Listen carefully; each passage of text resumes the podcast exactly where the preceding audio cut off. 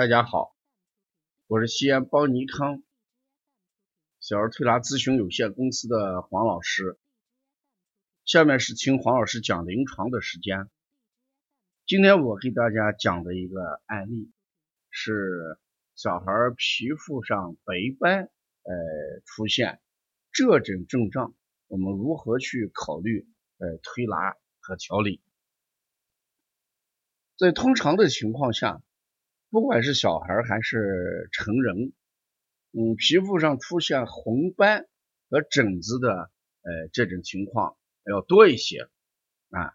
你看一热，全身的疹子上来了，那这个时候疹子是红的，它是高出什么皮肤？那这个斑呢？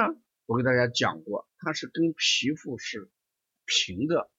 摸起来是平平的，没有高出来的地方。那这个红斑跟疹子，我们一般都考虑什么？与热有关系。那这个白斑怎么考虑呢？那既然红为热，白呢，那就要考虑什么？寒。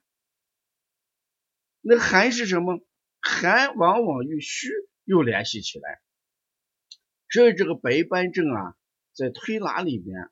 我们首先要考虑气血两虚，气血两虚的人，他的脸色往往会表现出来白，表现出来白。我们说，你看这个脸上白的没有气血，气血足的人呢，脸色红润啊，所以说这个人气血充盈。如果脸色白，我们很可。很快就会考虑到气血不足，像贫血的人脸色煞白，是吧？或者呢，意外出现失血啊，比如说是外伤呀，或者是刀伤呀，流了大量的血之后，脸色也会白，这是个整体的问题。那这个白斑它是个局部的问题，那也要考虑气血的运行问题。如果气血不能达到那个局部，那个局部的。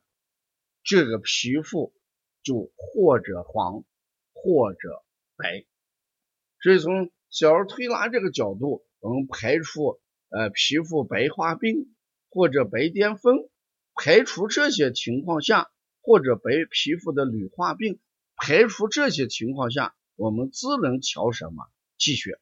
嗯，你看我接的这个孩子本来就是脾胃虚弱的，嗯，一直在呃调这个脾胃。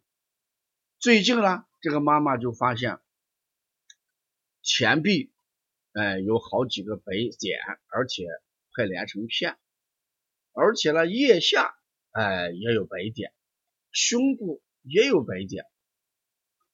那我们在推拿的时候，把气血给它充盈一些，健脾益气养血。我们说。